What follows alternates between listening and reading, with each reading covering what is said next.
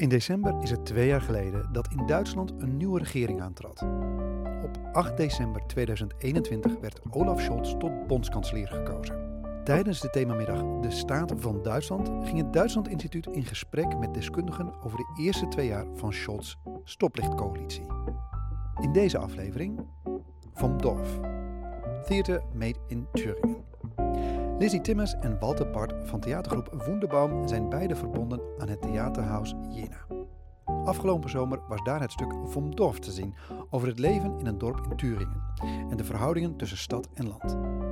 Samen kijken we naar een scène uit het stuk en spreken we met de makers over hun werk en ervaringen in Thüringen. Met een Nederlandse bril kijken zij van buiten op het alledaagse leven al daar en op wat mensen zoal bezighoudt. Ik geef de microfoon aan Wiepke Bitlik. Dan gaan we beginnen. We zijn al een klein beetje over tijd. Ga even op het podium. Welkom. Uh, we stappen even in de wereld van het theater. Bij ons is Walter Bart. Hij is acteur en een van de oprichters van theatergroep Wunderbaum, een internationaal actief uh, theatercollectief. En met dit collectief uh, nam hij in 2018 de leiding over van Theaterhuis Jena in Oost-Duitsland. En Walter en zijn gezin zijn in Jena gebleven. En zijn vrouw Lizzie Timmers maakte deze zomer de voorstelling van Dorf, waarvan we straks een uh, fragment gaan zien. Um, Walter geeft uh, zometeen eerst een introductie, ook op dat stuk.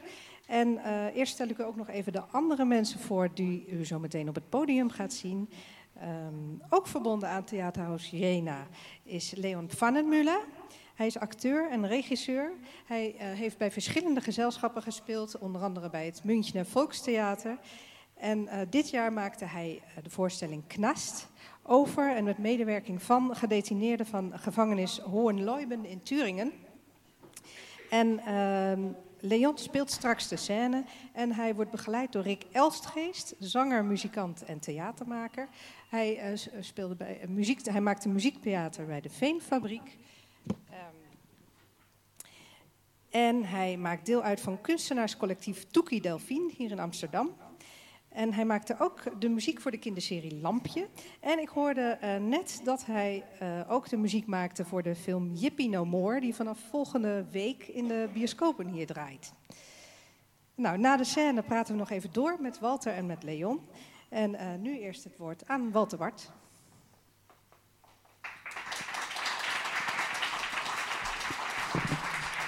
Um, hallo, goedemiddag. Um, nou, fijn hier te, te mogen zijn. Uh, ook een beetje spannend na de voorgaande sprekers om dan nu vanuit de, de kunst uh, te praten. Maar wat ik wel uh, heel interessant vond en direct dacht naar aanleiding van de bijdrage van mevrouw Franke en meneer Knaus, dat als iets belangrijk is, is het toch ook wel de publieke opinie.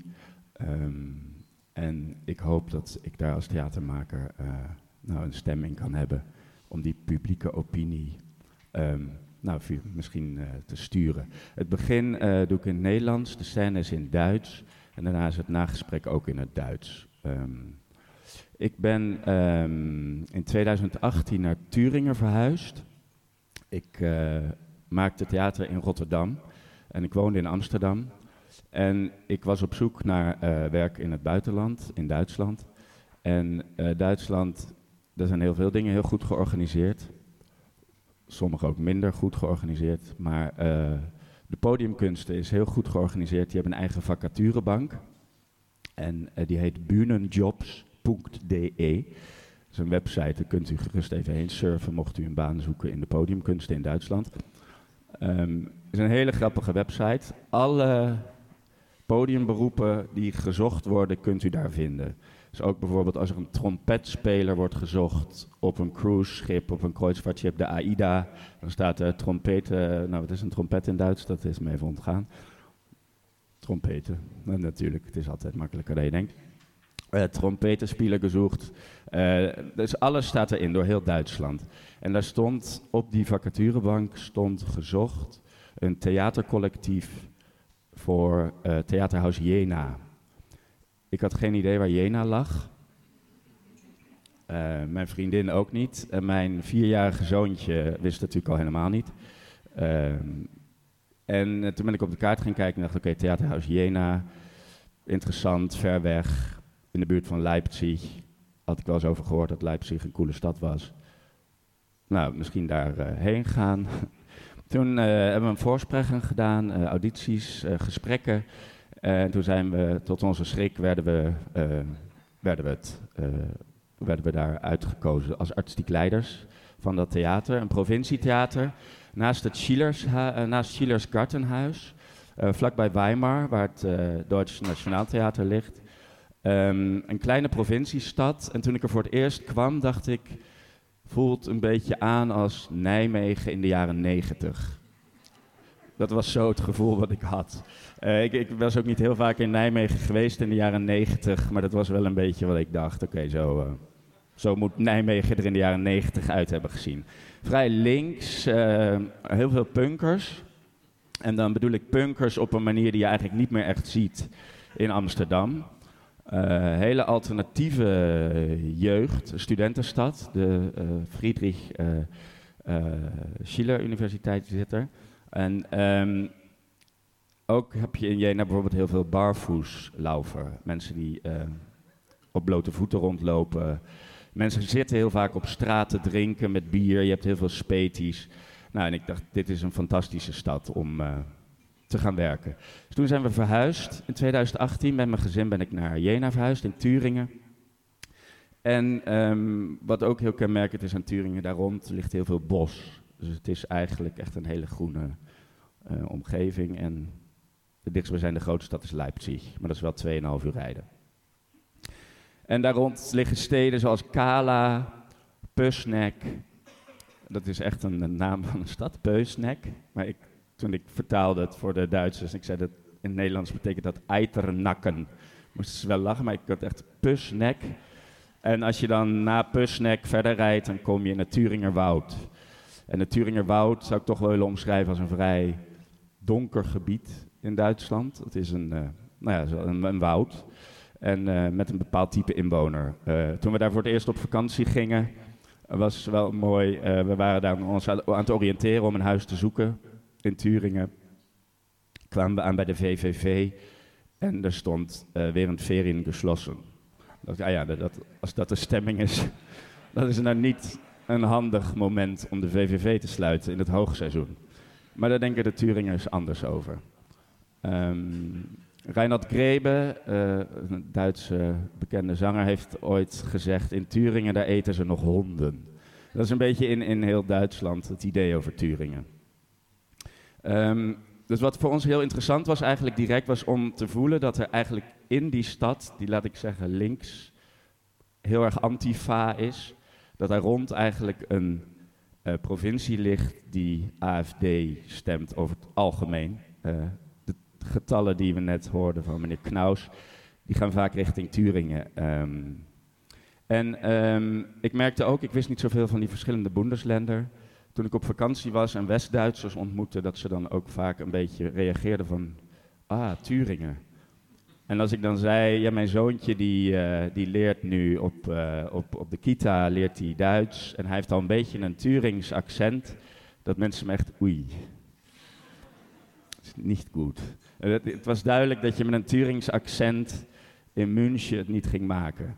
En langzaam ben ik uh, me eigenlijk meer gaan verdiepen in die, in die verschillen, laat ik zo zeggen, tussen stad, de stad Turingen, wat vanuit Amsterdams perspectief enorm provincie is, maar, en het land Turingen daaromheen. En we zijn ook steeds meer voorstellingen gaan maken die eigenlijk gaan over die, um, die kloof tussen stad en platteland. Uh, omdat ik geloof dat daar ook op dit moment eigenlijk de grote scheiding ligt in, uh, in de politiek. En hoe mensen de thema's die hiervoor ook net besproken zijn, zien. Um, we kwamen te wonen in de Johan Griesbachstraße. Naast ons woonden Thomas en Petra, die ons enorm hartelijk ontvingen. En we spraken nog heel slecht Duits. Uh, mijn vriendin helemaal niet en mijn zoontje ook helemaal niet. Um, en die hebben ons met handen en voeten een soort wegwijs gemaakt. Petra was lerares Frans op een middelbare school. En Thomas handelt in Badzout. Ehm, een ondernemer die een grote BMW heeft. En tegenover ons woonden de Bokhoorns. En de Bokhoorns was een familie, net zo oud als mijn ouders, geboren net na de oorlog. Hun hele leven in de DDR gewoond. En hij was uroloog en zij bouwingenieur. En uh, de Bokhoorns en Thomas en Petra hebben ons een beetje wegwijs gemaakt in uh, Jena. En wat wel interessant was, dat we hadden al vaak, dachten we, compleet andere opinies.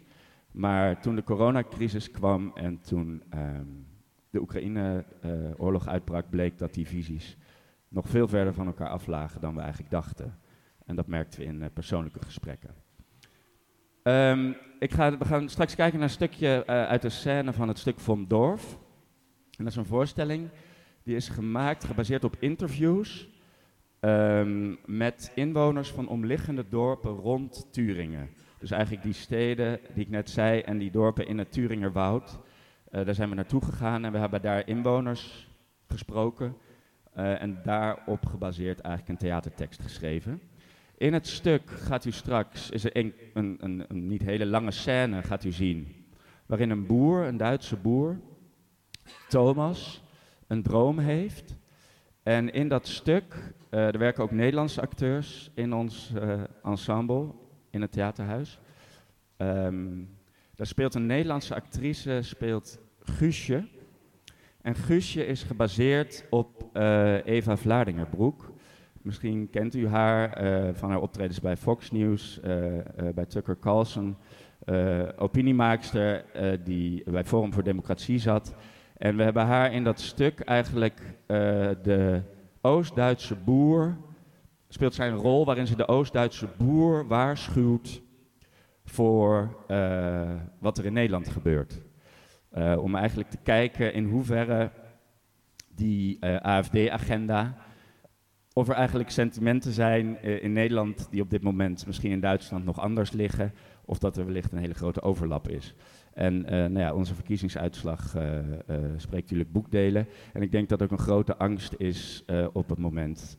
die angst is in Turingen altijd al heel groot, omdat daar de AFD het grootst is. En ik moet ook zeggen het extremistisch, omdat Björn Hukke ook als fascist door de rechter... Hij mag fascist genoemd worden. dat vond hij zelf niet goed, maar de rechter heeft gezegd... dat is nou echt een fascist. Um, dus om te zeggen, de AFD is vrij groot in uh, Turingen en vrij extreem. Dus daar is de angst heel groot. En in dit stuk ziet u een droom van een boer die eigenlijk in een uh, bouw- en afstand terechtkomt. En daarnaast praten we nog even verder, mocht u nog vragen hebben dan begint uh, de scène. Uh, ja.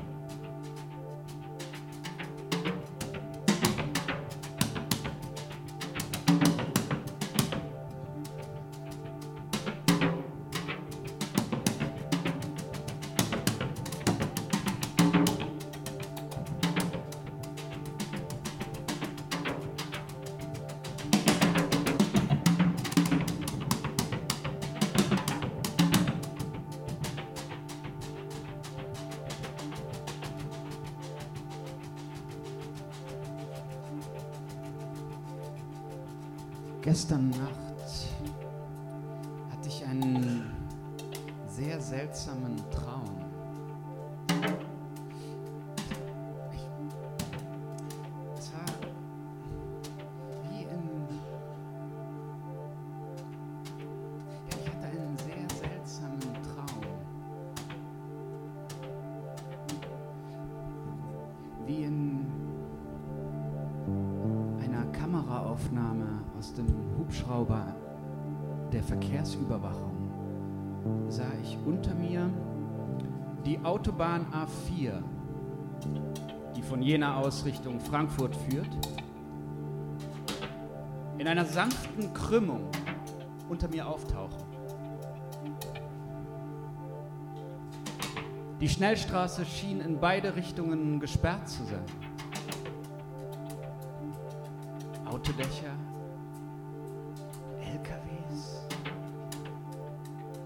Das Blech reflektierte weiß in der Vormittagssonne. Irgendwie auch schön.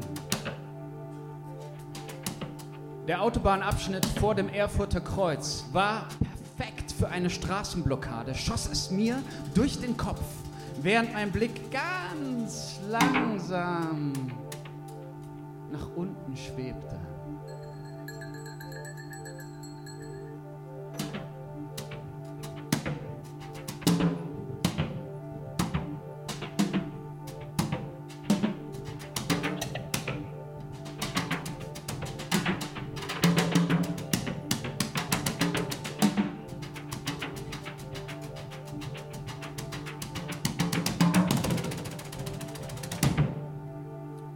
Mich selbst in einem merkwürdig blauen Overall, wie ich ihn nie würde tragen.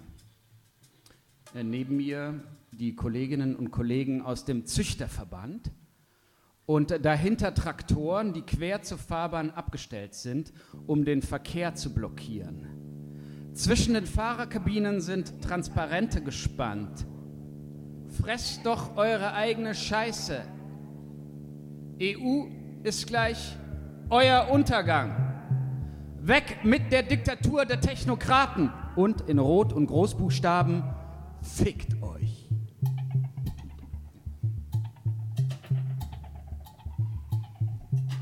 Dazwischen erkannte ich meinen großen T150K-Traktor aus den Chakor-Traktorenwerken in seiner auberginefarbenen, von Sonne ausgeblichenen Sonderlackierung.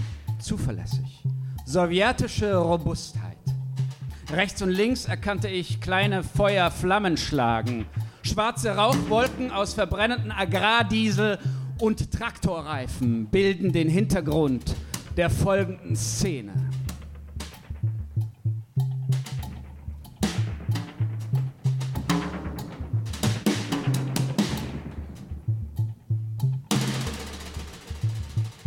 In meiner Hand spüre ich die angenehm kühle Schwere meines Mauser M18 Jagdgewehrs.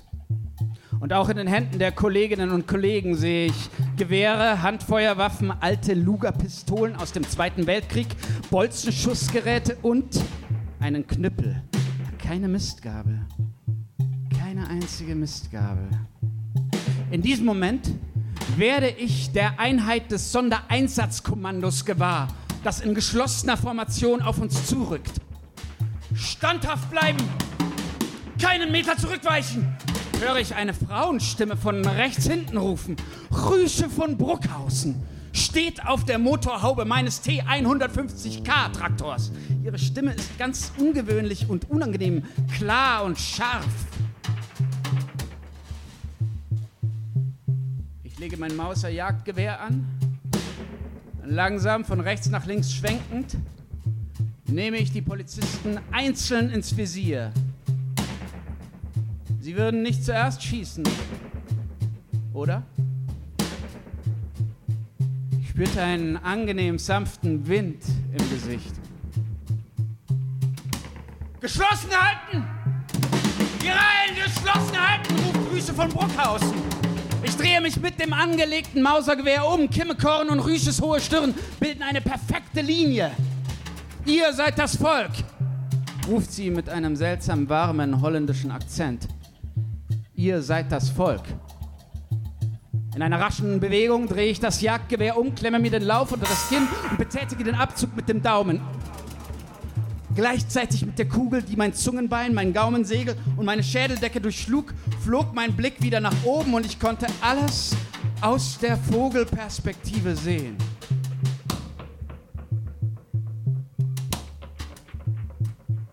Kolleginnen und Kollegen aus dem Züchterverband eröffneten das Feuer, weil sie dachten, die Polizei hätte mich erschossen. Gegen Sturmgewehre der, der Polizei hätte sie keine Chance. Ihre Körper sanken in zuckenden Spasmen zu Boden.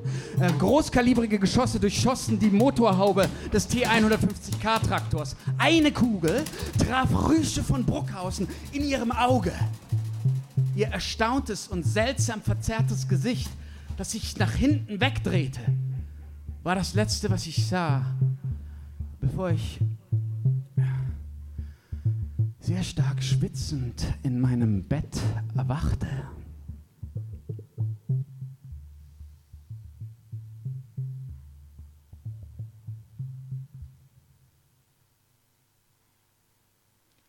Thank you.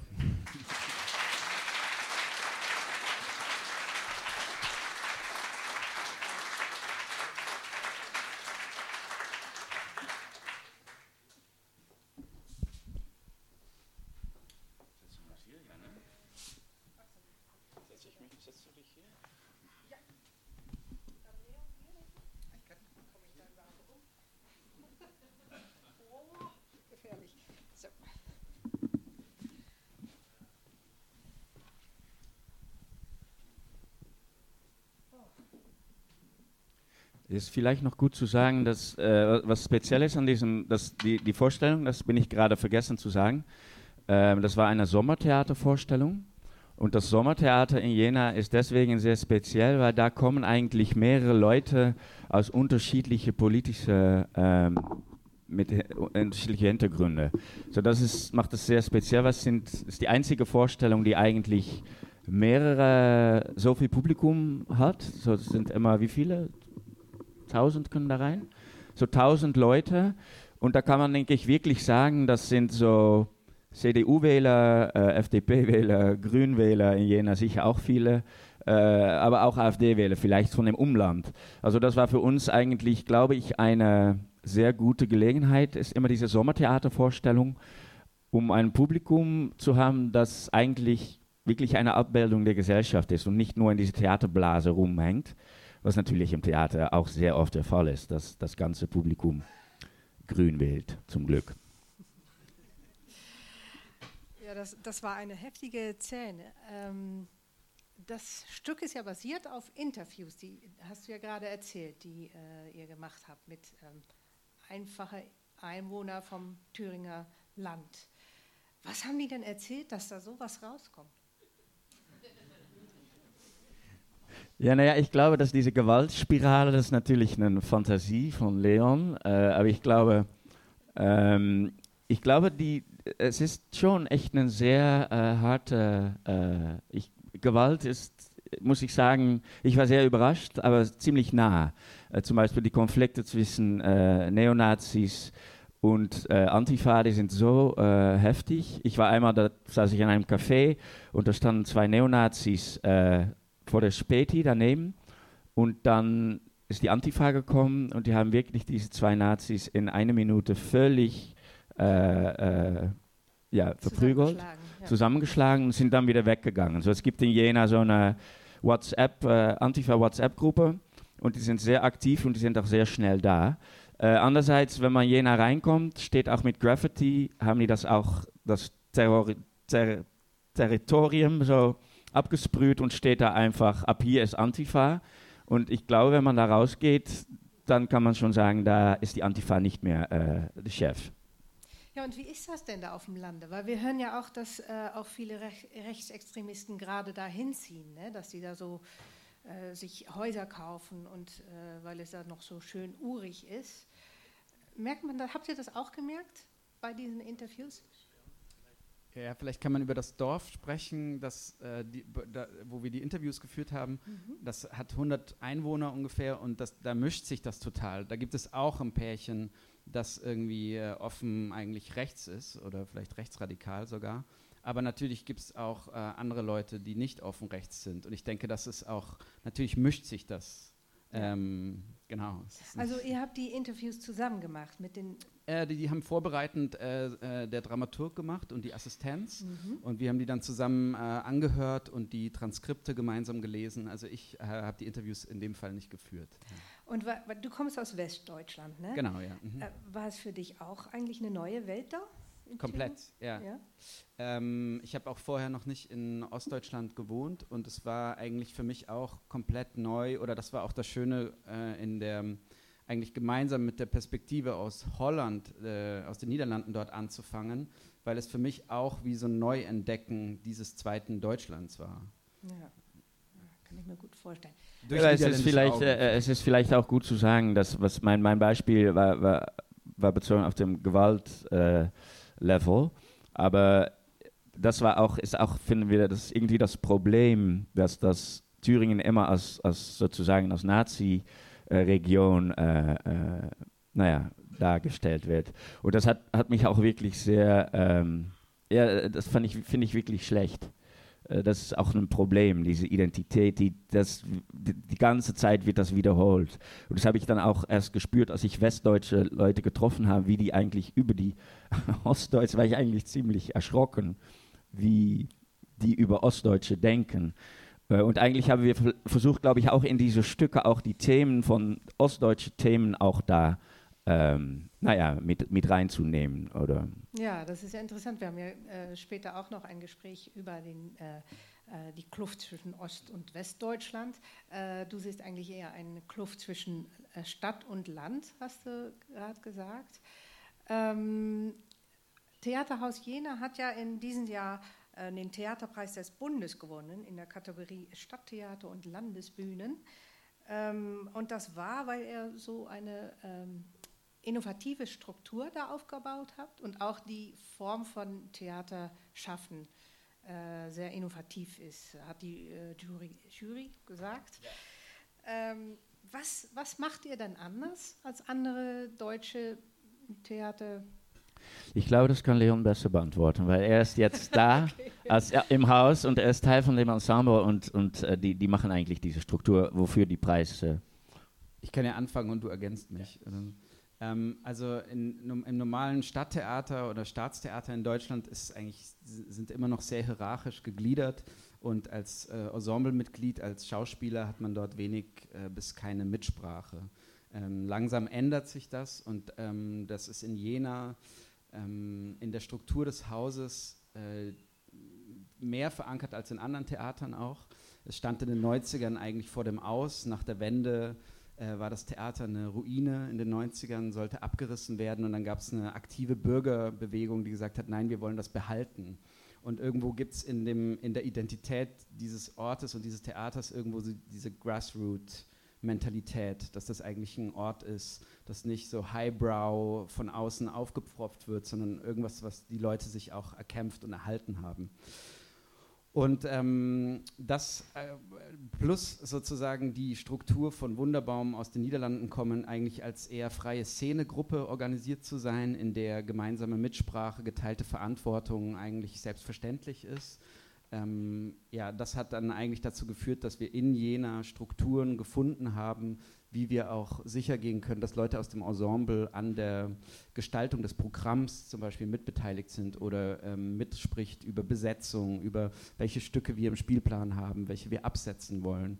Und das gibt es in Deutschland, es gibt schon ein paar andere Häuser, die auch so in diese Richtung sich bewegen, aber die kann man eigentlich an einer Hand dann abzählen. Ähm, ist das denn eigentlich, äh, kommt das aus den Niederlanden? Also das, gibt es das in den Niederlanden mehr oder auch nicht so recht? Ich, ich, glaube, dass dieser grundsätzliche Unterschied, dass es in Deutschland diese Stadttheater und Staatstheater mit festen Ensembles gibt, mhm. das ist ja, äh, wie ich hier verstanden habe oder wie ich es verstehe, das ist ja hier eher die Ausnahme. Es gibt ja nur ein paar wenige feste Ensemble. Und ich glaube, das ist der grundsätzliche Unterschied, der auch im, äh, einerseits ist es natürlich wahnsinnig produktiv und potent. Also diese deutschen Theatermaschinen können Premieren ohne Ende raushauen. Ähm, und, und gleichzeitig äh, hat es halt die Gefahr, dass es erstarrt. Ja. Und das ist natürlich das Interessante. Bitte? Vielleicht auch ein bisschen bürokratischer wird und auf jeden Fall, ja. genau. Es sind dieselben Leute über viele Jahre in derselben Position. Und ich glaube, dieses niederländische System muss von sich aus viel beweglicher sein. Und das hat natürlich auch Nachteile wieder in, wie sozialverträglich ist das. Es ist schon irgendwie auch äh, neoliberaler und ähm, vielleicht gefährlicher für Techniker, die dann über 40 sind und aussortiert werden. Ach so, ja. ich meine, man kann das immer. Ja. Ja. Aber ich glaube auch, was sehr wichtig ist, glaube, was in Jena irgendwie geklappt hat, ist, dass diese Public Opinion, worüber ich davor redete, ich glaube, es gibt zum Beispiel in, in, in DNT in Weimar, das ist ein Riesentheater mit einem Budget, das können wir uns als Holländer nicht vorstellen. Das DNT hat, glaube ich, 14 Millionen pro Jahr ähm, und hat auch eine eigene Philharmonie in wirklich einer Kleinstadt. Ich glaube, Weimar ist wirklich nicht so groß. Ich, so ähnlich wie Zwolle, ne, ich weiß nicht, wie groß Weimar ist, aber Weimar ist nicht eine Riesenstadt. Aber das Programm was die machen, das ist zum Beispiel immer so sehr anti-AfD. Und ich habe damit natürlich kein, ähm, das verstehe ich sehr gut und das finde ich auch äh, angenehm. Aber das Publikum drumherum, da entsteht eine Kluft. Und das glaube ich, das ist auch, das ist auch in, in Holland äh, der Fall. Und das ist, glaube ich, irgendwie, einen, sehe ich selbst als in diese Public Opinion wie eine Gefahr. Man muss die Stimme von den Leuten auch wirklich ernst nehmen, weil in diese Dörfer ist wirklich seit der Wende, äh, die Leute haben so eine Menge Scheiß äh, erlebt. Man kann einfach nicht sagen immer, äh, man, man, muss die zuhören. Und wenn man dann nur laut schreit, Refugees welcome, dann glaube ich, dass man am Ende verliert in die Region. Aber das, da bin ich ziemlich ausgesprochen. Äh, aber ich glaube, dass Mitte die CDU-Wähler, dass die zum Theater kommen und dass man die so einen Traum von Leon äh, vor, äh, dass die das hören, dass die Bauernbewegung anfangen zu schießen mit einer Blockade, dass die, dass irgendwie die, die, diese CDU-Wähler das als Angsttraum auch haben oder hoffentlich dann nicht als was Gutes sehen. Äh, naja, also da finde ich das ist ein sehr spannendes äh, Zwischenfield. Ja, könnte es denn in, in äh, Ostdeutschland oder in Deutschland im Generellen auch so eine Bauernbewegung könnte die da aufkommen? Also kann die Wut sich auch, die, die geht ja jetzt zur AfD eigentlich hin, kann die auch in, könnte da auch so eine Bewegung wie BBB auf einmal groß werden, meinst du?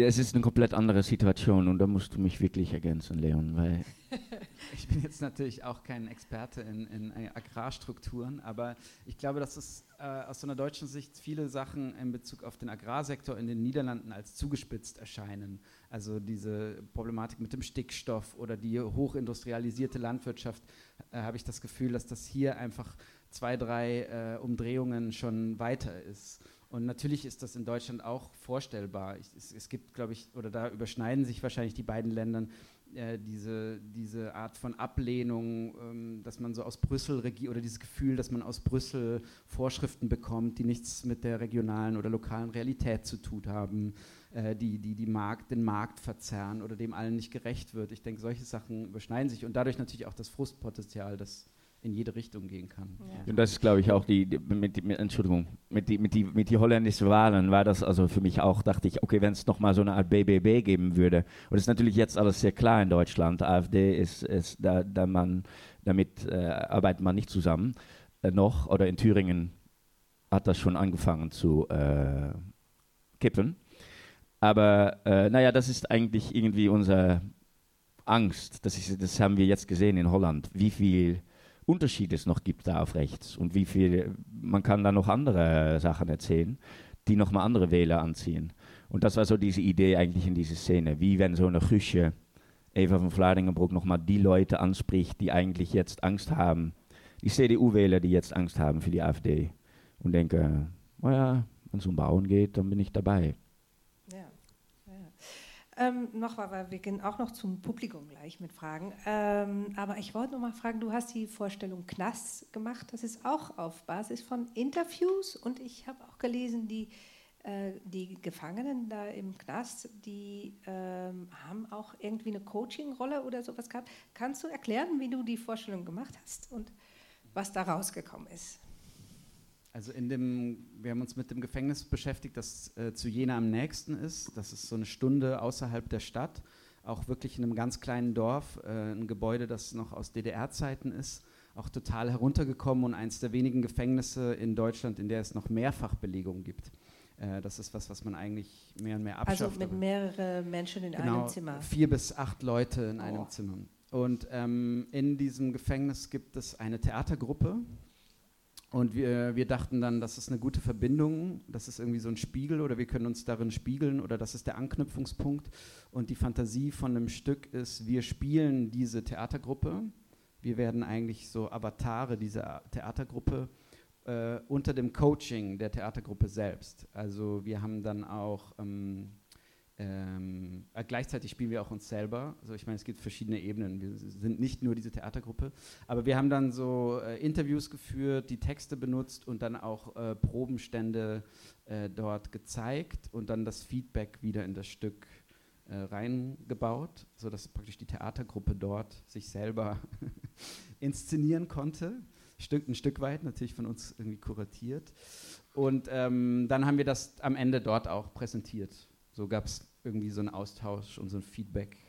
Äh, Nur dort, dort im Gefängnis oder wurde es auch für einen generellen Publikum? Ja, das war einfach dann in Jena ganz normal bei uns im Repertoire. Wir spielen das auch noch. Und, ähm, und das im Gefängnis war sozusagen so eine Vorstellung, die wir ähm, da gemacht haben. Das war die Bedingung eigentlich der Theaterleiterin. Das war sehr, sehr nett. Die hat uns äh, sehr offen empfangen und hat gesagt, sie unterstützt das Projekt. Aber es gibt eine Bedingung, wir, wir müssen das auch im Gefängnis zeigen. Das hat sie gleich. Und jetzt äh, ist das ein bisschen so ein Selbstläufer auch geworden. Ähm, jetzt werden wir das nochmal im Gefäng in einem anderen Gefängnis spielen, äh, in Sachsen im Februar. Und äh, plötzlich sind wir eigentlich in so ein ganzes Netzwerk von äh, Kulturarbeit im Gefängnis. Das ist äh, auch interessant, weil das ist natürlich eine Welt, wo man normalerweise eigentlich nicht, äh, wenn es gut läuft im Leben, nicht, nichts Ja. von mitkriegt. Welche Erkenntnisse hast du da? Also ist vielleicht schwierig zu sagen, aber gibt es da was, was du meinst? Ah, das habe ich davon, das nehme ich mit. Ich weiß auch nicht, das ist ja so, wenn das, ist ja irgendwie eine extreme Welt oder es ist ein extremer Ort, über den man vielleicht wenig weiß, au- außer man hat Kontakt damit. Ähm, äh, und sehr viele popkulturelle Klischees. Ich meine, wir alle haben Bilder im Kopf aus ähm, Filmen und äh, Johnny Cash, der singt und all, all diese Sachen. Das ist ja irgendwie so ein Projektionsort.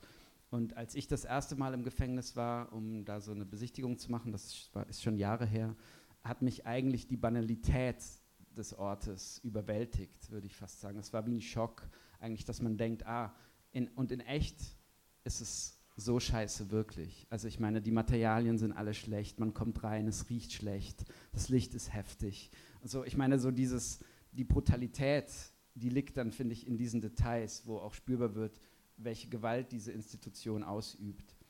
Ähm, das, so habe ich das erfahren. Und dann gibt es natürlich alle möglichen Schattierungen in diesem Prozess äh, der, der Annäherung an so einen Ort und auch an die Menschen und dann wieder Momente, wo es auch einen so äh, ähm, zurückstößt. Oder wir hatten ganz oft in der Gruppe eigentlich den Mechanismus, dass wir dort waren und, ähm, und mit der Theatergruppe, die, die wahnsinnig charmant ist, so einen Nachmittag verbracht haben und irgendwie ähm, geprobt haben, Spiele gemacht haben und dann sitzt man im Auto zurück und denkt, warte mal, was hat er nochmal mit seiner Freundin gemacht?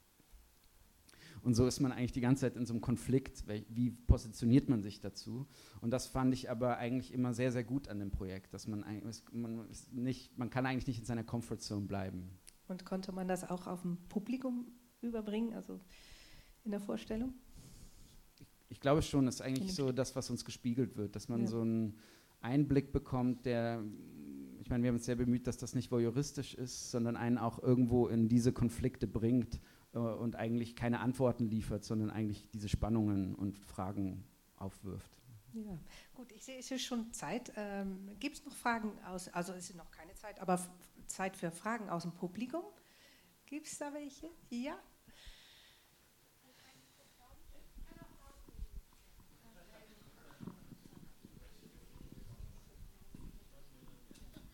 Ja, danke für das Stück und für die Diskussion. Ich habe jetzt eine Frage. Sie sagten, Herr Wunderbaum, ich nenne Sie jetzt mal so, ähm, dass ähm, Sie, Thüringen gilt als rechts, wir nennen es jetzt mal äh, der braune Osten, das sind ja Zuschreibungen, das sind ähm, Narrative. Die Frage ist, Sie sagen, das ist ja schlecht. Sind Sie sich bewusst, dass mit Ihren Stücken kreieren Sie ja auch Narrative und kreieren Sie ja auch bestimmte Vorstellungen? Sind sich dieser ähm, sind Sie sich dessen bewusst und versuchen Sie auch ein differenzierteres Bild dann als dieses, was Sie sagen, ja, das ist schlecht, Thüringen jetzt als äh, rechts zu sehen. Ähm, ja, machen Sie da bewusst sozusagen eine, Gegen, ähm, eine ja, ja. Nee, absolut, das ist, das ist genau der Versuch, äh, um, um, um auch eine andere Geschichte zu erzählen. Ähm, ich kann ein Beispiel geben. Wir haben zum Beispiel, ähm, also Sie meinen ein Gegen-Rechts-Narrativ? Äh, nein, ein Gegenzuschreibung Ostnarrativ. Äh, also es ist mehr als, und wie das überhaupt kommt, also ein anderes Bild mhm. und welches, und Sie erzählen dann ja auch ein Narrativ, also Sie kreieren auch ein Bild. Welches Bild äh, zeigen Sie uns denn dann? Ja, ähm, ich glaube, wir haben zum Beispiel eine Vorstellung gemacht. Es gab eine alte, ja sozusagen eine DDR-Kneipe in Jena und wir haben das Inventar übernommen und die Kneipe ist geschlossen worden. Also die sind, der Eigentümer musste weg. Und dann haben wir das ganze Inventar haben wir äh, äh, ins Theater gestellt, so die Kneipe wieder aufgebaut. Ähm, und da haben wir eigentlich die Stammgäste, die jetzt verloren waren, weil die hatte keine Stammkneipe mehr, äh, die haben wir dann eigentlich ins Theater eingeladen und die konnten dann da in die Stammkneipe eigentlich äh, naja, weiterleben sozusagen. So, wir haben die Figuren gespielt, wir haben die Interviews gemacht mit denen und dann diese Stammgäste wieder gespielt.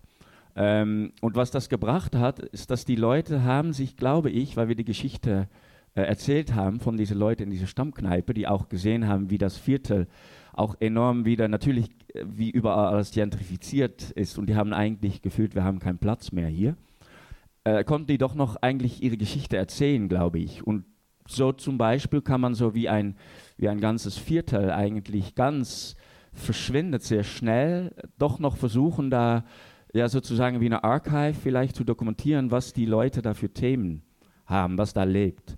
Und dann hoffe ich, dass das irgendwie ein Gegennarrativ ist. Ob das jetzt weniger klappt, ist dann noch die Frage. Da, ich meine, da will ich absolut bescheiden sein.